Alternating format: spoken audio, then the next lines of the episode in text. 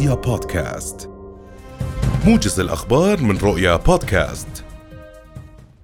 تشرع لجنة العمل النيابي اليوم بمناقشة مشروع قانون معدل لقانون الضمان الاجتماعي لسنة 2022 أحال مجلس النواب في جلسة تشريعية الاثنين الماضي مشروع القانون للجنة العمل النيابية مع إعطائه صفة الاستعجال.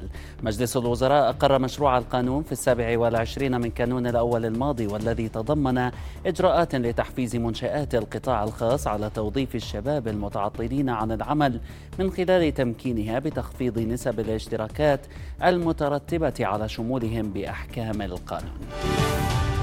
نشر البنك المركزي صور أربع فئات من أوراق الإصدار الخامس للنقد الأردني التي لن تحمل الصفة القانونية كعملة قابلة للتداول إلا بعد طرحها جنبا إلى جنب فئات الإصدار الحالي للأوراق النقدية. سيعلن البنك عن موعد طرح كل فئة ويستثنى من ذلك فئة الدينار التي بدأ تداولها في السادس والعشرين من كانون الأول لعام 2022 جنبا إلى جمع فئة الدينار من الإصدار الرابع.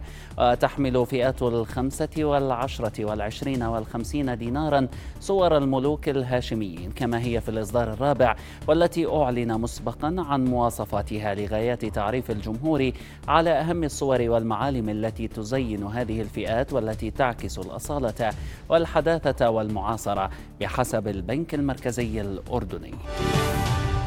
وإلى فلسطين المحتلة تواصل سلطات الاحتلال الإسرائيلي احتجاز جثامين المئات من الشهداء والأسرى في مقابر الأرقام والثلاجات. ويحتجز الاحتلال جثامين 372 شهيدا في مقابر الأرقام والثلاجات وفق وكالة الأنباء الفلسطينية الرسمية. واستشهد منذ النكبة في عام 1948 أكثر من 100 ألف شهيد. وتشير الإحصائية إلى استشهاد 224 فلسطينيا في العام 2022 بينهم 53 من قطاع غزة. تظاهر آلاف المحتجين في كيان الاحتلال الإسرائيلي يوم أمس ضد الحكومة اليمينية برئاسة بنيامين نتنياهو.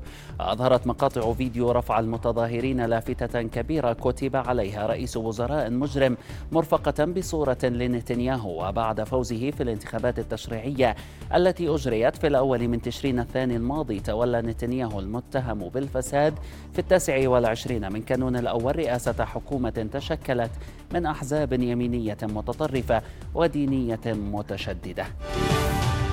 عالميا أعلنت جمهورية الصين الشعبية إعادة فتح حدودها اعتبارا من اليوم بعد مرور ثلاث سنوات على القيود التي فرضتها بسبب جائحة كورونا.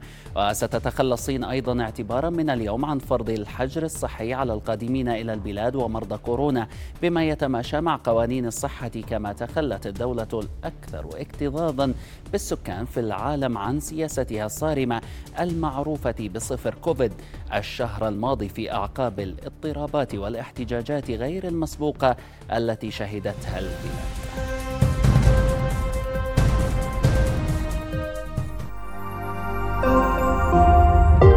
رؤيا بودكاست.